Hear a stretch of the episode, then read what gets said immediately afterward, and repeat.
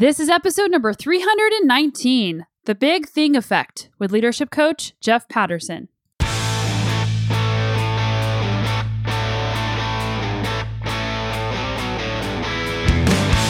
Welcome to the Sonya Looney Show. This is a podcast about high performance and well being, and I'm your host, Sonya. And if you're new around here, I am a world and multi time national champion in mountain biking, and I still race professionally. I'm a health and mental performance coach, a writer, a mom of two little kids, and I own my own business. And if you're not new around here, welcome. I'm so glad that you're back, and I'm so grateful that you are part of this awesome community and that we get to learn and grow together. I call those incompletes. Maybe other people do too. And it's one of the big blockers to a big thing, actually. Some people say, oh, I don't have a big thing, or they're maybe blocked or shut down around their big thing because they have a lot of incompletes. And those incompletes are leaking energy. You know, every time we say we're going to do something, we put energy into a container known as that commitment. And when we follow through and complete it, it's like you check the box, you feel good, you feel that power release. But if we don't complete what we said we're going to, there's a leak. And if we have enough of these leaks, all of a sudden we begin to be depleted energetically and we feel it, but we don't know why. So cleaning up incompletes, even teeny tiny stuff, can make a big difference and help you increase your confidence, actually. It's a big confidence booster for many people. And I find for a lot of people who think they don't have a big thing or they're blocked around their big thing, they have a lot of incompletes. Understanding what your North Star is and how to pursue that North Star is really important when it comes to high performance. And striving for your goals in a healthy way so that you find meaning and fulfillment along the way, not just hung up on what that achievement means to you, is also a huge element of well being. And in today's podcast with Jeff Patterson, we talk about both. Jeff Patterson is a success and leadership coach who works with innovators committed to changing the world Jeff helps his clients elevate their vision of what's possible, increase their impact, and eliminate limiting patterns that keep people playing small. And how many of us have played small and come up with so many different reasons why we couldn't reach for the thing that we truly wanted to go after? Often, the biggest roadblock whenever we are pursuing something or wanting to pursue something that is interesting to us is ourselves. The things that we tell ourselves, the visions that we have, they hold us back. In Jeff's recent book, The Big Thing Effect How to Transform Your Life Forever, he shows you how to go beyond what you think is possible and leave your true and lasting legacy. Jeff is a certified professional coach and holds a master's of spiritual psychology from the University of Santa Monica. Jeff lives in the Aspen Valley of Colorado with his wife Lindsay and their daughters Emory and Brooklyn. When he's not fly fishing in his backyard, you can find him inspiring audiences around the world. Another fun fact is Jeff's previous career was in acting, and he was a host on Nickelodeon, which you'll get to hear about. In this episode, we talk about goals, commitment, distractions, the idea of finishing incompletes or what it means to not finish them, and so much more. An important element to being able to finish things you started is having the energy to do so. And that's where AG1 by Athletic Greens comes in. When we get busy, let's face it, sometimes it's hard to remember to take all of the supplements that we've been wanting to take to optimize our health and performance. Or maybe we just aren't quite getting the nutrients that we need from food because we are too busy or just had a bad week where we couldn't cook and focus on our nutrition. I count on just one scoop of AG1 every morning just to make sure that I'm starting my day off right and have the insurance that I'm getting everything that I need. It's so important as an athlete, as a mom, as a person running a business that is constantly on the go to make sure that I'm checking all the boxes. I put a lot of thought into the things that I consume, and I really like AG1 because it's based on the latest science with constant product iterations and third party testing. It's also NSF certified, so that if you're an athlete and you're worried about drug testing, you can take the supplement without any concerns. You might wonder what is in this green powder? Well, you're absorbing 75 high quality vitamins, minerals, probiotics, and adaptogens to help you start your day right. If you want more energy, a more robust immune system, and better gut health, check out AG1. And to make it easy, Athletic Greens is going to give you a free one year supply of immune supporting vitamin D and five free travel packs with your first purchase. All you have to do is visit athleticgreens.com slash Sonya. Again, that is athleticgreens.com slash Sonya to take ownership of your health and pick up the ultimate daily nutritional insurance. And with that, let's get into the show with Jeff Patterson. Jeff, welcome to the show. Hi, Sonya. It's so nice to be here. Before we hit record, we sort of kicked this off talking about coaching and the importance of coaching and how that changes your life. I guess I'll start off asking you how you found coaching. Well, mostly through struggle. Honestly, I've been someone who's always been chasing a North Star or chasing my dream, or as I call it in my upcoming book, a big thing. And that's always led me to want to be the best version of myself and try to move forward powerfully without obstruction. And that did not come natural to me early in my life. So I was always interested in programs, seeing therapists or coaches or people that could really help me get out of my own way. And so it was so helpful that I just naturally applied. I'm somebody who loves applying things that I learn. I do it very quickly.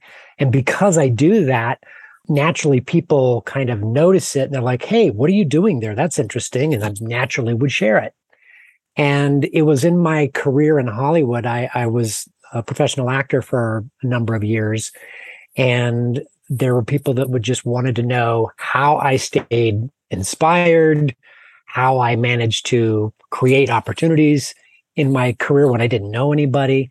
Um, and it was really because of those more psychological success type tools that were not common in those days. People didn't talk about it then. So that's that's how the journey really began. But it started early with, you know, making mistakes and feeling like I didn't have a lot of power in my own life. I think for a lot of people, they think that they don't need help, or maybe they don't know how to find the right help that they need. What made you decide that you were able to, number one, find somebody that actually would be able to help you, and number two, be vulnerable enough to to take responsibility and say, "Hey, like I actually need help," and most people need help, and all, nobody does big things in their life on their own. you ask really good questions. That is a very good question. And it's something I struggled with, especially early on in my life. For whatever reason, I grew up thinking that I needed to know how to do something. And if I had to ask for help or get help, it meant that I was weak or that there was something wrong with me or that it was cheating to get help, which is silly now as I look back. But it was through my struggling and eventually going into financial debt um, that really forced me to get help. You know, I, my life kind of brought me to my knees in some ways where I couldn't figure it out. And I was just absolutely stuck. And that thankfully opened me up because I wasn't open before. I don't think I was vulnerable enough. I thought I either had to have all the answers or I was delusional in thinking that I did. And how did you find the right person or people to help you? Because I think that's a huge challenge right now. Yeah, you know, finding the right coach, I think, starts with a clear intention. For me, I remember struggling and very quickly said, I need help. And it, it, in many different forms of that help showed up. It's like when when you're ready, the teacher appears, and that could look like a coach, that could look like a program. For me, I've worked with a lot of coaches over the years, and the way they've come into my sphere for me has been really organically. It starts with an intention or something I'm thinking about. And then someone shows up and they're like, Oh yeah, I do that. I'm like, really? That's interesting. I've been thinking about hiring a coach or I've been wanting some help. And that's where the sparks start. And usually it's not one, there's a couple that show up. So anybody out there, you know, looking for a coach, I would say set a clear intention, start taking some steps, but be open. There's probably some help trying to already get in into your life you know, that you haven't even seen yet. We'll get more into your book in a minute, but something that you said multiple times is clarity and intention. And those two things are things that were brought up in your book to help people find their big thing and not only to think about what that big thing is, but how do you take action on that big thing, which is something that you said comes naturally to you and that people took notice of. Yeah. Well, clarity is is something that I think is very important to me and I'm learning more and more just how important it is. But the clarity of what I want is really important, the clarity of my intention, as well as the clarity of you know the result that I want to create. The clearer I am, when when the vision is clear, the resources appear. That's been my experience. So I could spend more time getting clear which will require less effort in action down the road. Kind of like sharpening a saw, that old, you know, fable or story that you could spend, you know, one hour sharpening a saw and five hours, you know, sawing down the tree, or you could spend two hours sharpening the saw and one hour cutting down that tree. Clarity just helps you know, so much. And once once it's clear, then the way to get there, the actions necessary really show themselves quickly rather than trying to figure out how before you get clear. This is something that I bump up against a little bit with goal clarity. And it has to do with thinking that your goal is unobtainium or that it's it's stupid. And I think in your book, the example you gave was it was like with a fellow actor who wanted to become a lead on a TV show. And you, you can elaborate on that because I'm sure I'm butchering it a little bit. But what if that person thought, well, that seems like a goal that I can't ever obtain, or people are going to laugh at me if I set that goal. Or maybe in the past, I've tried going after big goals, but I've hit a plateau every single time and I can't ever just make it to that next level. How do people obtain goal clarity, but also have the self efficacy to believe that they can actually do it? That's a big question. There are a lot of different spokes to it. I think that is one of the telltale markers that the goal you're considering is actually a big thing. And for those of you that were are just learning about this term big thing, the big thing as I hold it is the most important goal in your life at this time. It's more than just a goal. It's a mountaintop begging you to touch it. And it's big for you. Maybe not necessarily to someone else, but for you. And so most of the time, that is the barrier for everyone in moving toward their big thing, even clarifying it because there's some block. Either they didn't achieve one in the past, or they think it's impossible, or the timing, or they feel too young or too old or too, you know, too something or not enough something. And those are, to start with, it's really nice to simply know that that's a telltale sign. It's a telltale sign that you might be dancing with your big thing rather than a reason to not do it. And there are seven key markers of a big thing. Number one is you want it deeply. Number two, it scares you. Number three, it seems or may seem impossible. Number four, the how may temporarily elude you. You might not see how to do it. Number five, you can't do it alone. You need help. Number six, you must transform in order to realize it. You cannot realize your big thing while being the person that you're being today in the same way. And number seven, it's going to serve people other than just you. So the one you mentioned is the impossible and they're number three. And so what do you do when that happens? What do you do when you feel your dream is impossible? Well, for most people, that block keeps them from clarifying what it really is. And so what I encourage people to do in an instance like that is to just clarify your big thing. We're not asking you to commit. You're not even going to take one action toward the big thing. Let's just clarify what it is in its beautiful, authentic fullness, as big as it really genuinely is to you, not to someone else. And when you clarify it, now you've got something to work with. Then anything in the way will come up, and likely it's impossible. All my beliefs or thoughts that are not in alignment with my big thing are going to emerge and that is the exciting thing because it's one of the reasons the big thing is so transformational is that it pulls what's in the way up out of you and then you can release it. And you know, from your work as a coach, you spend a lot of time helping people to identify and then release those blocks. And sometimes it's hard to find them. Your big thing will pop those babies right to the surface. Yeah, and it requires being honest with yourself too to be able to pull those out and yeah, coaching is a way to get through that. Journaling is a good way to get through that. Like in your book, you have some journaling exercises, I think.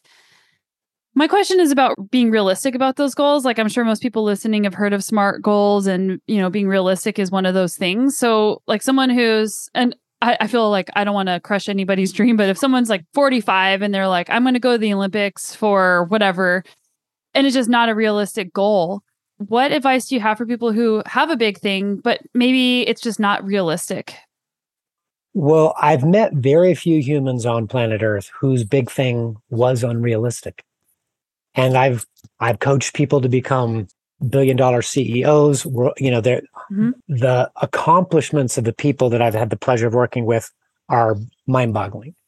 so it's very seldom that I ever really have to deal with that. And if, and if that is occurring, it's usually because they're not fully clear yet. Hmm. Sometimes when somebody says, well, I want to play in the NBA, you know, and they're 45 and they're five foot, you know, you might say, well, that's unrealistic. I would say, well, it's possible you're not completely clear yet. What does that represent to you? what does the NBA represent to you? Is that about, you know, really making a difference in the lives of others? Usually, when you peel down the layers of the deeper motivations, the values that are desired underneath that goal, there's something else they're really wanting. And that's the power of a great coach is to help you get clear. And, you know, that's kind of part of one of my epiphanies I had many years ago when I was an actor in Hollywood. So one of my dreams was to inspire and uplift millions of people. That was my dream as a young boy. And I thought I would do it as an athlete. And then I had a really good singing voice and that led me to want to move to our Broadway. And then I got an opportunity right out of college to host some kid shows for Nickelodeon. And that thrust me to Hollywood. And while I was there, I started doing commercials and TV work and hosting pilots and different shows. And I was very excited. But eventually I got um, bored with the business of acting and it did not motivate me the way that every pursuit had previously. It didn't motivate me the way, you know, five years prior, the acting industry did. It scared the heck out of me. What do I do now? So I didn't know whether Hollywood was no longer for me. Should I become a coach because I was, you know, people were always drawn to me and they were saying, you know, we should pay you for this. This is really good. I was having conversations. Anyway, the short of this is I got coaching. And as I shared with them my desire to uplift millions of people in Hollywood, they, they pointed something out. My coach pointed something out. She said, wow, you know, every time you talk about acting and your dream of being an actor, you always end up on a stage telling people that they can go for their dreams, to go for the most important thing in their life. Do you know that? I'm like, mm-hmm. well, I guess I do. Yeah, I do know that, but I never really had it reflected back to me. She's like, well, are you becoming an actor so that you can do that? Why don't you just cut to the chase? It's like somebody hit me in the face with a two by four. I was like, like for two days, I was just staring into the, you know, into space. like, what just happened? And it was true. And all of a sudden, I saw what I really wanted underneath it all and it got really clear. I shifted my focus and all that motivation, all that inspiration was back. And I had identified my authentic big thing, my new big thing. And it gave me the motivation to do the stuff that I was not doing previously. I can relate with that so much because my job is I'm a professional mountain biker and I that's my a big part of my identity and I've been doing that since 2006 and I've had the luxury of traveling the world and taking on these really hard races. And I realized long ago through asking difficult questions, like initially I wanted to race my bike because I wanted to prove that I was good to myself and to others. But then it became a vehicle of storytelling and helping others find their best. And then I realized I just want to help people find their best. So I've had to ask myself the scary question multiple times. And it's something I ask myself every year is do I need to race my bike to help people find their best? And am I still worthy and valuable if I'm not racing my bike anymore? And my bike is kind of like you're acting. I'm not at a point where I want to leave the bike behind. And I've asked the hard questions uh, to, you know, and continue to ask those questions. But it's pretty freeing and amazing whenever you sift through that and realize what you're, I don't want to use the word purpose, but like where you're finding meaning in your life and what things might be helping or hurting you get there. Yes. Wow. That's a, that's an amazing that journey that you've been on and to see that so so quickly is awesome you know that you were able to really turn that around. I think most people this is why i believe this conversation about what's your big thing is really important.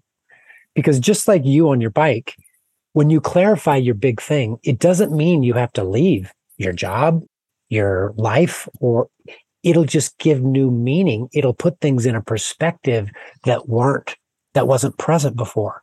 And that is, that's the way that the big thing can ignite and elevate your entire life in a way that nothing else can. Yeah. And something I, I note that I took when I was going through your book is what happens if you've already achieved your big thing which like for you you know you achieved a, a, big thing in in acting and in hollywood for me i've achieved a lot on my bike that was the big thing i was going after and how that can evolve because sometimes chasing achievements makes you feel empty so making sure that there's meaning underneath that and then figuring out well what is the next big thing and asking that scary question and then how to proceed from there that can be really intimidating. Yeah that's a good point sonya because moving looking toward the most important thing for you for me for all of us it's a vulnerable thing because facing what we want the most also requires that we consider not realizing the thing we want the most that gap between the two is what takes most people down. But it's also the thing that brings people so much energy and aliveness. So it is important to know and like consciously wrap your arms around that idea that, you know what? It's a vulnerable, scary thing to begin to clarify my big thing and what I most want to do right now at this time. And that's okay. You kind of have to give yourself permission to let it be messy and to not know exactly what it is and to just start. The truth is it's in there. Everybody has one. I've never, I've never met a human being that doesn't have a big thing. Even people that have become world champions, even people that have, that are the absolute best in their field. Those individuals, every one of us has another big thing based on where we are at this time. So and the dog next door agrees if you can hear that. he's, saying, he's telling you what his big thing is. He's like, my big thing. I'm going to chase this bear. There's a bear back here. I know he's here. So that vulnerability is a real thing, and it's what a person must be willing to dance with if they're if they're gonna gonna move for their big thing. In your book, you define the difference between a big goal and a big thing. Can you let us in on that? The main distinguishers are the seven, you know, key markers. Um, number one, you really deeply want it. It's not, it would be cool if you did it. You really deeply want it. And it scares you. It, it, it will kick up very often. It will kick up unresolved um, emotional baggage or material from your past. You know, if, if there are hurts from your past that you have not really let go of, and you're running some story or limiting thought about who you are or what's possible in the world, that will show up. And that's the good thing. You know, it's it's kind of like a diagnostic tool, kind of like going to the doctor and they look at you with an X-ray and they go, "Oh, did you know that you've got a little cyst here? We got to take that thing out." Your big thing will draw up those little blocks that you wouldn't have seen otherwise, so that you can get a scalpel on it, dig it out, and it's gone. So that's one that's one you know real key difference between a goal and a big thing. And most people don't want. I mean, who really wants to feel insecure? To mm-hmm. doubt themselves and to have that material come up. Nobody in their right mind would ask for that openly. But when you are committed to growing and being the best version of yourself, you know that that's that's the gift. So, but that's only one part of the big thing, and that's that's probably one of the most transformational is that you get to you get to let go of the stuff that you've been dragging around in the backpack that is weighing you down. So, say someone's set their figured out what their big thing is and they've started working towards it, but then many of us have been in this situation, whether it's a goal or this this bigger thing, where they say, "I just lost motivation," or "I started working towards it, but something got in the way, and I, I just it's been ten years since I've picked back up again." I can't seem to stick to this commitment. How do I make this a true commitment instead of just something that I wish I could do or something that I keep starting and stopping? Yeah, well, you're you're kind of depicting my younger years as a human being. That was me to a T. You know, um, when things got tough, it was easy to back up and try something else or do it a different way. And and I had very sporadic results where it really mattered most. So I have a lot of experience in this hmm. area. First of all, it's really important to be clear on the big thing because a lot of times people are doing a reasonable goal. They're, they're pursuing something that they think is reasonable but they're really not that motivated by it and they're forcing their motivation and they wonder why it's hard to get out of bed and get excited about it. Your big thing is something that will excite you and will pull you out of bed, but you, you have to be willing to get through those initial fears and, and get that on the table to work with it. But if let's just say somebody is clear on the big thing or whatever goal you're up to and they're not getting it done, creating commitment has two pieces as I hold it. There's an outer piece, which is doing what you say you're going to do. The classic commitment that we all know, right? I'm going to do this by this date, and then you do it. Or if you don't, you know, you acknowledge it and clean it up. But there's the external piece of action. The key piece that I think is really transformational that most people aren't talking about is inner commitment. It's, it's the inner commitment that says, not only am I going to do what needs to be done to do what I said I would do, I'm willing to be who I need to be in order to do what needs to be done. That is the key piece that very few people fully understand and know. They're willing to take action when they can or if circumstances allow. But what do you do when it seems like you can't do it? That's when this key question of who do you need to be to do that action to realize it. And then if you exhaust everything to deliver that way of being in service to that outcome, that's when you surprise yourself. That's when magic gets pulled out of you and you're like, I don't know how I did it. I just, I mean, I can't, I can't even, I don't even know how that happened. It just did. That's, that's when magic really happens. What about imposter syndrome tied into this? Because you might say, well, who do I want to be? I want to be, you know, I want to display these characteristics. I want to display these strengths. But I can't do that because of XYZ, or that's just not me, or I'll never get there. Like, how do people get past those limiting beliefs? Yes, thank you for bringing that up because that is that's a real experience that I know I've had and so many people that I've worked with over the years have felt some form of this. It's very normal. First of all, it's a good sign. It's a good sign in the fact that you you only feel imposter syndrome when you're moving towards something really meaningful. You're not going to feel that towards something, meh, I could care less. So that's that's a really good thing. But second of all, imposter syndrome is is kind of it's a misleading conversation. It, it's kind of a distraction in and of itself. I believe psychologically that every one of us are living into a self definition, a self identity that is constructed by ourself, consciously or unconsciously. So a case could be made that every one of us is an imposter. We're pretending to be punctual, you know, mm-hmm. powerful, playful. You know, we construct these identities and then we deliver on them. That's that's kind of how our ego works. But it's all a it's all a facade at a certain point. I'm not saying it isn't it isn't real, and I'm not suggesting that we shouldn't do it. I'm going to back up and hit this from another angle while we're even in mid sentence. So I believe we are spiritual beings having a human experience. And because of that, our spirit, our essence, those qualities of being like joy, harmony, wisdom, those things I believe are in us in their fullness. And no one can give us more or take it away. That is what I would call my true identity. Anything I put on top of that or anything I alter from there is my own human fabrication, beautiful as it may be. So to me, saying I'm anything other than that full throttle spirit and essence in infinite potentiality, saying anything less would be an imposter. I would be pretending to be something so much smaller, so much different than I really am. So now with that being established, okay, so who do you want to be? We're all an imposter. And so you're going to feel uncomfortable. You're going to feel like an imposter no matter what you create because it pales in comparison to your true identity. Okay, so what? And most people stop what they're doing because they feel like they're an imposter. They're not really big enough or whatever enough to do this endeavor. But it's going to be every bit as uncomfortable to have any other definition too.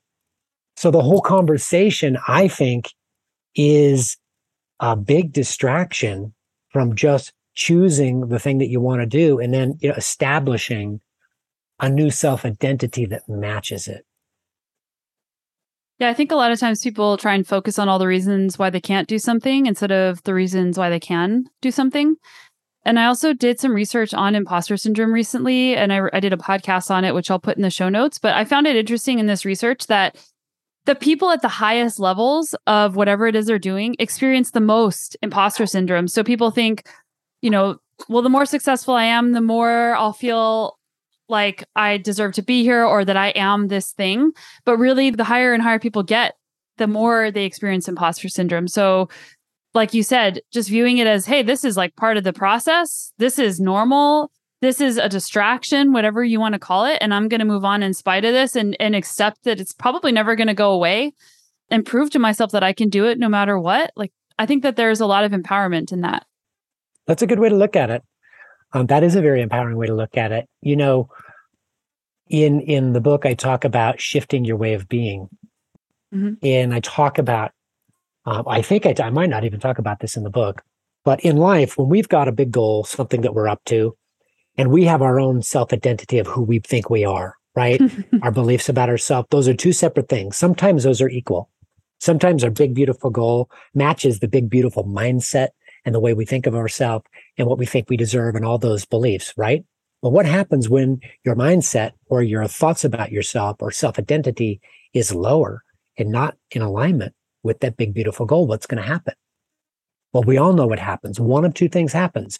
You either dumb down your dream or you got to up level your mindset and your way of being. Talk about systematically, step by step, how to do that, how to elevate your way of being so that imposter syndrome completely dissipates into thin air. My clients don't have imposter syndrome. The reason is because I coach them to create a way of being that is aligned with the big thing and on the pursuit of, and while they realize it, they're in alignment with it. And they may have moments where, like, I can't believe this is happening, but they have no undeservability, none of that stuff. That stuff goes away. It doesn't mean they start there, though. That is where they start. And they're like, who am I to do this? And we work through all of that stuff. And that is the power, you know, of, of shifting that way of being. Yeah, I wrote down a quote from your book. It says, When you change your story, you change the way that you show up in the world. That's so cool to hear a quote from the book from somebody else's perspective. Mm-hmm. Yeah, so true. So true. We're just all walking around demonstrating our self identity, whether we know it or not, living into it. But most of us are unaware of our self identity. When you say yes to your big thing, you're going to see if your self identity matches your big thing. And that is what keeps most people from doing it. Their perception of self isn't in alignment with that big, bright, beautiful vision. And again, the cool thing, if you only did one thing, if you only got one thing from committing to your big thing, it would be that. I mean, that would be worth it. Simply letting go of an old limited idea of who you are and elevating that, that would be, that would be gift enough from your big thing. Yeah, and it's the actions that you take to uplevel that that self identity to move towards the your north star, and that was a word that you used earlier, north star. Like the things that you learn along the way about yourself and the barriers that you overcome along the way will change what that self concept is. Totally. That to- that completely contributes to that. It changes your relationship with yourself. It changes that self identity. And I just think self identity, the second you pull, pull open the hood on that, go in there, and systematically change that, like I mentioned in the book, you will elevate that self identity. You won't have, you will not have imposter syndrome. And if you do, you can tell yourself, oh, yeah, every self identity is fake. Every self identity is self constructed. It's all BS, meaning it's, it's all self created. So why not self create the most beautiful, fun, aligned with your soul identity you could create? You know, and most importantly, your self identity and and and many it has to align with the big thing. If it's aligned with your big thing, you're golden. You know. I wanted to ask you about spiritual psychology because I think you read you have a master's in spiritual psychology. Is that correct? Yes, that's correct. And then I googled that because I'm like, oh, I'm curious what that is. And then one of the descriptions I read talks about the authentic self, which is like normal psych. Well, I don't want to call it normal psychology. I guess general psychology is about physical, mental, and emotional. And then this authentic self piece was the additional piece. Is is that accurate? And can you tell me more? Well, Doctors Ron and Mary Hulnick, um, my teachers at the University of Santa Monica years ago when I graduated, they, you know, they are the pioneers of spiritual psychology. In the early studies of psychology, it was the study of the spirit. And so the spirit in our kind of modern day culture has been stripped away from psychology in many, in many circles. It's been very kind of clinical. Um, so that is really, you know, that um, program is really approaching the psychological process and psychology with that understanding that we are spiritual beings first and and the interplay and how that impacts everything else. Yeah, it kind of reminds me of Buddhist psychology a little bit. Yeah, I can see some definite parallels. I could definitely see some parallels, you know, and and I love psychology and I also love performance, you know, meaning I grew up as an athlete, although not anywhere near the kind of athlete that you are, Sonya. I had dreams of being a professional athlete, so I have such respect for you and what you've done. But I think I, I, I yearn to combine psychology together also with deep spiritual truth, together with what I learned in athletics and leadership, and that really, you know, that um, and many different sectors of life into one form.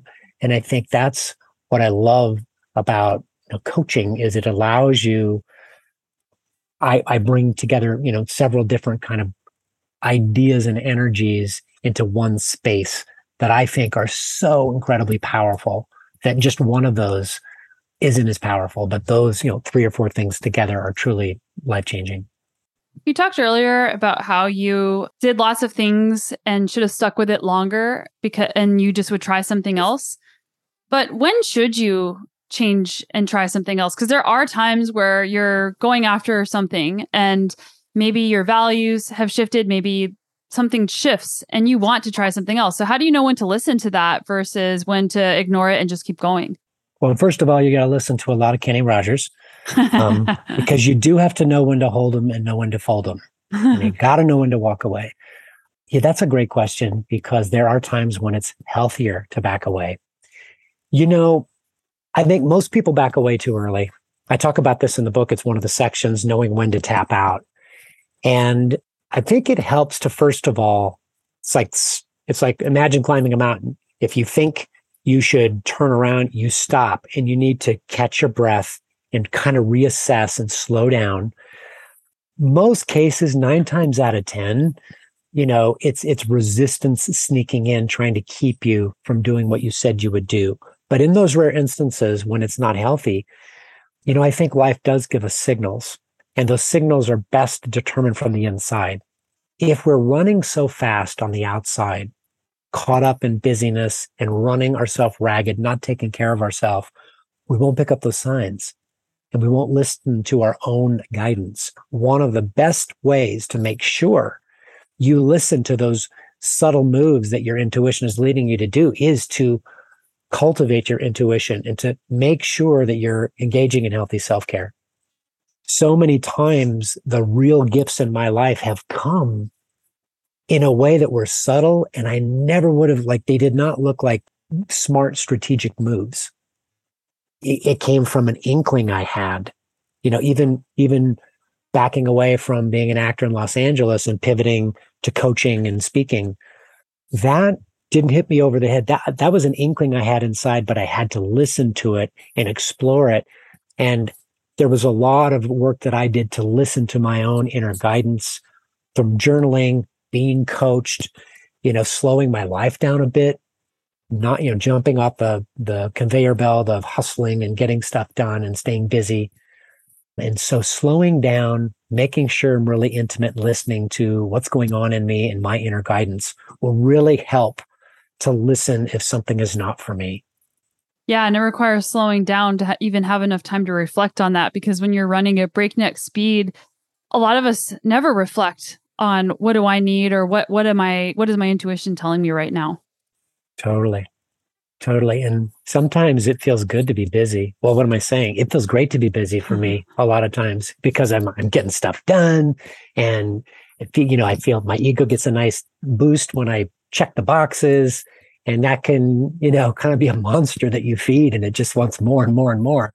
So yeah it, it really takes a lot of grit these days to buck that trend slow down and not choke your calendar with a bunch of meetings and say no more often. And i spend a lot of time with my clients. A lot of my clients run big companies um, and have a lot of people that they're inspiring thousands of people you know and and it's hard. It takes you know to really challenge them to really support themselves with what they really need to be inspired so that they can truly inspire and lead that many people. And so many people, when they get to the top, you know, it's, it feels lonely up there and nobody's telling you, hey, you you really need to rejuvenate and take care of yourself up there because it's easy to get pulled and run ragged because you're you're really serving so many other people. Yeah, loneliness is a topic that I've been thinking about a lot lately, and especially when it comes to high performance, because a lot of times, whenever we're so focused on something, the first thing to go are our connections with others. And we'll default to text, just even texting or just going on social media. And those in person connections support you so much and give you a strong foundation because, especially whenever you start achieving success, especially when things are busy, you need those those connections and to treat those as a priority takes it takes discipline and it often is the first thing to go whenever we get busy and I, i'm i'm guilty of that too and that's something that i'm working on myself yeah, you never call me, Sonya. You know, you never call me anymore. yeah, I was sitting over here, you know, thinking, Mom, Dad, I'm so sorry. Please forgive me. Because I'm guilty of this too. I can really relate to that, you know, especially with children. I know you have kids. Lindsay and I have two beautiful little girls. They're four and eight. And we're at a stage where life feels so full and engaged. And we're just like, you know, putting what feels like 20 pounds in a five pound bag. And, and that it can be very, you know, every parent knows what I'm talking about. I think, you know, it's just, um, and relationships. That's a really good point. And, and, and not just relationships, but other self care. You know, relationships are really self care, but so is exercise. So is a 10 minute walk in nature. So is sleep. Thank you. Absolutely and we think that those are frivolous or we'll do that when we die you know i can rest when we're when i'm dead you know, that's what i heard growing up and i've even said it myself so many times until you know all the research comes out on sleep and now i'm like mm, that's not a good affirmation so yeah remembering to take care of yourself and and relationships being one of the top. Absolutely. Absolutely. In your book you talk about small distractions can make a big impact. Focus is a big thing right now how to and people are like trying to take supplements and like there's just all these different ways that people are trying to focus. Can you talk about small distractions? Yeah you know small distractions i think are can be the most dangerous because you don't know they're really happening uh, I, I tell this goofy little story in the book where i was walking our black lab bailey and we were out for a little walk back back behind the house and I felt this little pebble in my shoe. And it was annoying, but I had my shoes laced up, my hiking shoes, you know, they were like high tops and I didn't want to take them off. And like, it's not that bad. And I thought maybe I could shake it and roll it between one of my toes. You know, I was doing this whole, you know, goofy thing to try to avoid it, but it was going on in my mind. I kept thinking about it. I'm like, should I take these shoes off or should I just keep going? And I go for a while and I'm like, I really should take my shoe off. And then I'm like, nah, I won't do it. And meanwhile, so much scenery, so much life has gone by me. I wasn't looking at it. I was too busy up in my head having this goofy conversation about a little pebble in my shoe.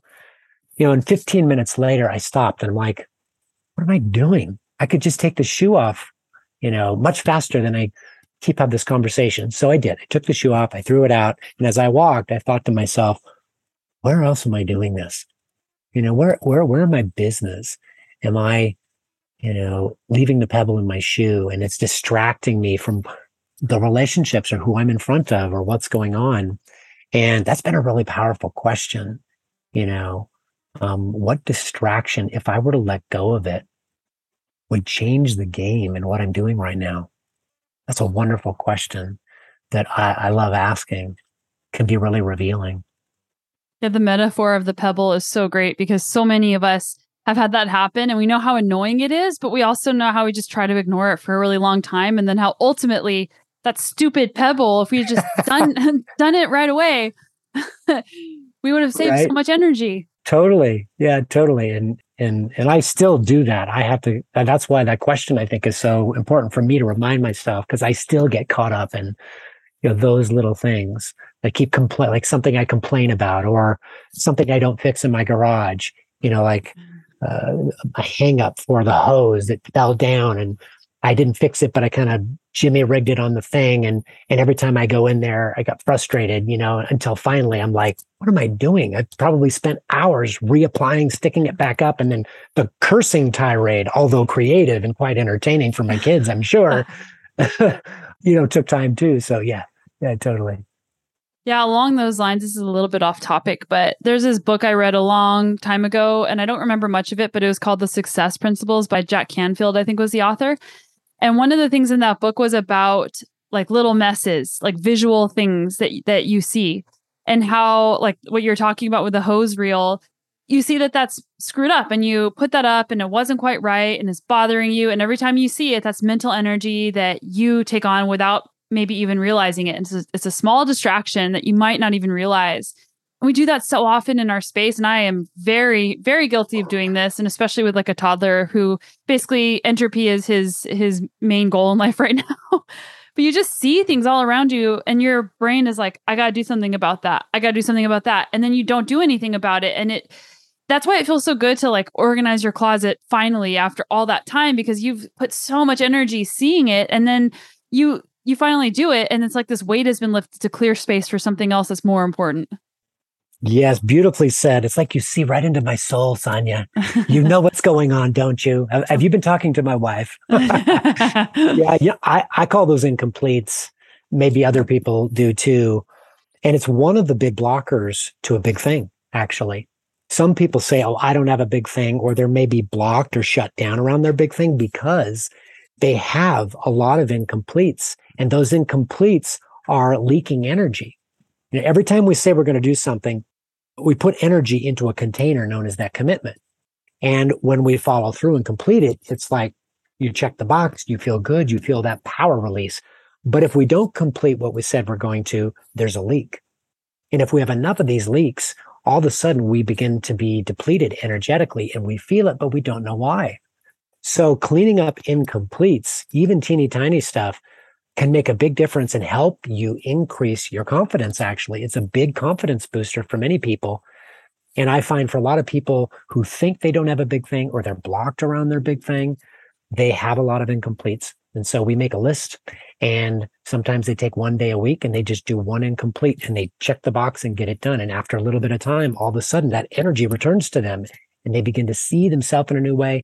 They see what's possible in a new way. Yeah, I'm I'm just thinking about all of my incompletes that I'm embarrassed are out there. But another way of talking about these incompletes, which is the flip side, is sometimes to avoid going after the big thing and to procrastinate, we'll we'll start doing all of the incompletes and then never actually get started on the big thing because we're like, well, I have this, I got to do everything. so what about Absolutely. that side of things? yeah, really nice, nice, nice catch there. I love that because it's so true. You know, I gotta clean up my Facebook page or I need something to eat this second or, you know, or something bigger. I've got to, you know, rearrange the closets. Um, although my closet can be messy, I'm okay with that if that happens. so yes, you know, to me, I, I log that under resistance. I log that under, you know, some part of us that is um, not aligned with what we're doing which is why, you know, when I'm working with somebody, we take a lot of time to slow down. First of all, to get clear on the big thing, but really also to get clear on who they need to be to realize the big thing, making sure it's aligned so that those, those kind of things, you know, don't happen. But I think that's one of those things where having a practice of some kind of self reflection or working with a coach, your coach is going to help you to see stuff like that and you're not going to get away with it. You know, I don't, I do not let my clients get away with that. Um, you know, unless they're, it's just like it doesn't show up or it's really under the radar. But usually I see those things in a heartbeat. And truthfully, most of my clients see those things too. It's just nice to have somebody with you and you kind of like acknowledge it and say, Oh yeah, I know I need to do this, but gosh, it kind of feels, it feels a bit intimidating and I don't really want to have to face this, but I know I gotta, I gotta just do it it helps it helps to get some support around that. I'm going to shift gears here and i'm going to ask you about working at nickelodeon because now you're a dad. Has that impacted how you parent or how you communicate with your kids at all? Yes it has. Well first of all i i use slime a lot in in our family uh, as well as whipped cream pies. Um what what I'll share this. I didn't I never anticipated being asked that question. So thank you. That's a fun question. So if I yell at raise my voice with my daughters, which I don't want to yell, I'm really trying, you know, I try not to lose my temper, but I occasionally lose my temper. if I do, my kids know that they each get a pie me in the face with a whipped cream pie. and and that obviously came from my from my Nickelodeon days where I hosted the oh. live kids game shows and we would pie kids and they got slimed and all that stuff. So and my daughter thinks it's very cool. So I try to make as much as I I can everything we do at the I try to make it a game or turn it into a game you know, picking up the toys. It's the 60 second pickup. How many can you get? We set the timer. And then I pretend I'm like the host. And here comes Emory coming around the bend. We got five seconds left. Who's it going to be? Is it Emory? Hmm. Oh, it's Brooklyn. She's coming in. So, you know, that, that, um, I probably wouldn't be doing that these days had I not had that experience. Yeah. What show was it that you're, or maybe it was, maybe it was multiple shows, but what was it called? Yes. Well, these were live game shows. Uh, we did them all over the world, but uh, one of the stationary shows that I did was at Universal Studios Hollywood. And that show ran for three years. Uh, that was called Totally Nickelodeon. And another one I did was called, called Game Lab. That was a live show we traveled all, all over the world doing. And uh, a third one, Game Lab. Oh, You Pick Nick. You Pick Nick mm. was another show that I did, a live game show for them. Yeah, that just seems like a lifetime ago. But it was one of the things I loved about it and how it was really aligned with what I do today is their corporate, Nickelodeon's corporate mission was simply empowering kids. And I was all about empowering people, empowering kids. When I was in college, I hosted a live call in show for kids on Nebraska Public Radio where they would call in and I would coach them. I would give advice or just listen or you know, give them exercises. I wasn't a coach and I didn't pretend to be a coach, but um, somebody in the journalism department there really saw something in me and said, "You really need, you should do this."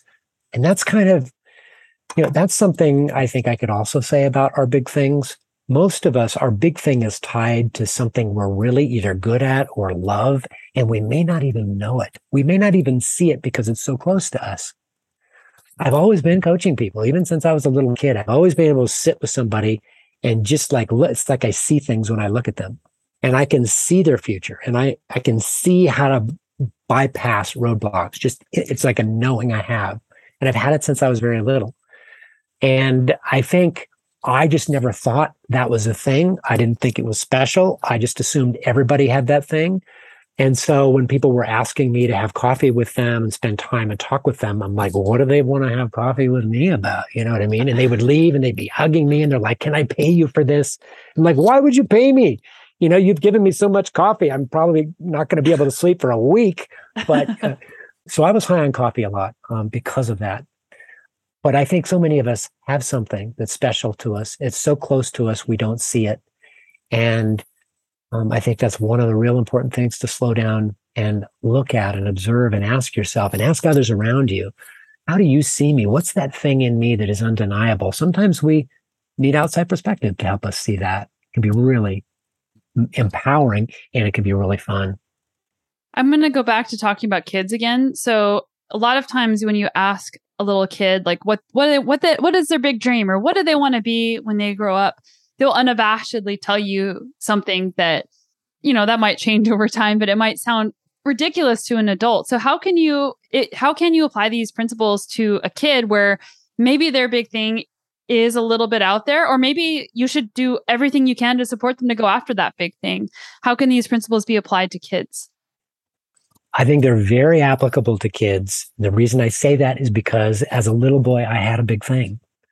Um, I didn't call it that, but I think all kids are by nature dreamers.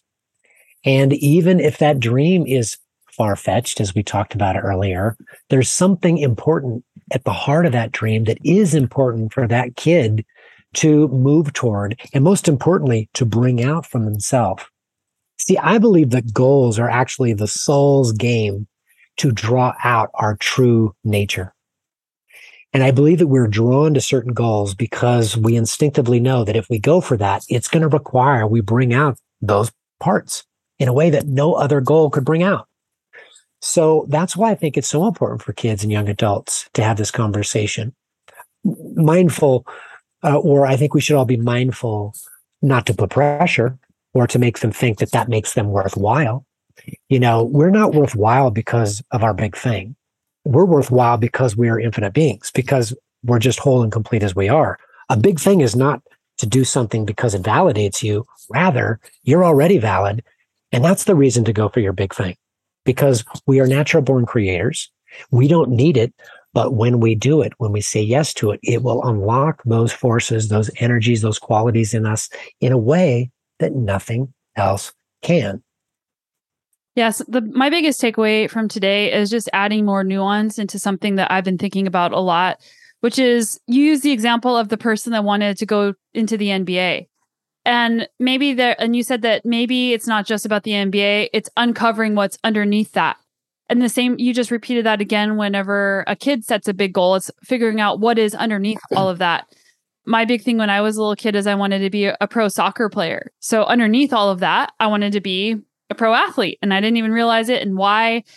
And something else that I think about, which goes along with what you just said about validation, is a lot of times we'll ask ourselves, you know, what do I want to achieve? And something I've thought about with that is asking instead, how do I want to feel? Because sometimes what do I want to achieve versus how do I want to feel are out of alignment. And we'll try to achieve something so that we can feel a certain way, but then achieving that thing won't actually make you feel that way. Um, so you helped me add more um, more words and more nuance into that whole conversation that plays in, in my mind and with my clients as well. So thank you for that. You're welcome. And I talk about that in the book with the feeling fix that everybody who's after any goal or any endeavor, there's always an internal feeling associated with that goal. And if you uncover it right away, you can begin cultivating that quality from within you immediately so that you then bring that quality to the creation of that outcome. It's an absolute game changer in terms of coaching someone. So, where can people find your book and maybe even get coached by you? Oh, thank you for asking. You can find out my book, find all about it at thebigthingeffect.com. And right now, uh, if you go there and you check out the book, you could order the book right now. You can also um, sign up for the seven telltale signs of a big thing. I really develop that out so that people can really look and start, you know, moving toward their big thing. And I'd also like to give your listeners something special if you'd be okay with that. So anybody that's listening today, if you go and grab the seven telltale signs of a big thing, number one, that's going to help. It repeats, but it goes in depth of what we we just touched upon early in this interview. But it will go into depth, and you will be able to see definitively if what your endeavor you're considering is a big thing or not. And for everybody listening, if you will reply, like once you get that email from me and, and download that, if you'll reply to that email and say, Jeff, can I please have the three free chapters of your book? I'd like to give everybody the first few chapters of the book just as my gift because it helps you. Those first three chapters really start helping you clarify your big thing. And even if you have a big thing, it will make it even tighter. I would love to help people get a jump start on their big thing. It doesn't cost anything. It's easy to do. Just download it and then reply to that email that you get from me from that download and just say, Jeff, please give me the, fr- the free chapters of your book. I'd be happy to send that out to anybody listening today. Awesome. Well, thank you so much. And thanks for sharing your wisdom and some fun stories that maybe people haven't heard yet. I loved your questions. I had so much fun, and I can't wait to co- continue listening to your show. It's I love your interviews. You ask great questions. Oh, thanks. Thank you so much for listening to the show. Please don't forget to rate, review, and subscribe. And if you want more content about high performance and well-being, Make sure that you subscribe to my free weekly newsletter at sonyalooney.com slash newsletter, where I go deep on a topic every single week. Thanks so much for listening to the podcast. I know there are thousands of podcasts out there, and a lot of them are pretty good. So, your listenership really means the world to me, and I'm so grateful that I get to do this. And as always, I'm with you on this journey of personal growth, adventure, and our mission to be better every day. We'll see you right back here next week.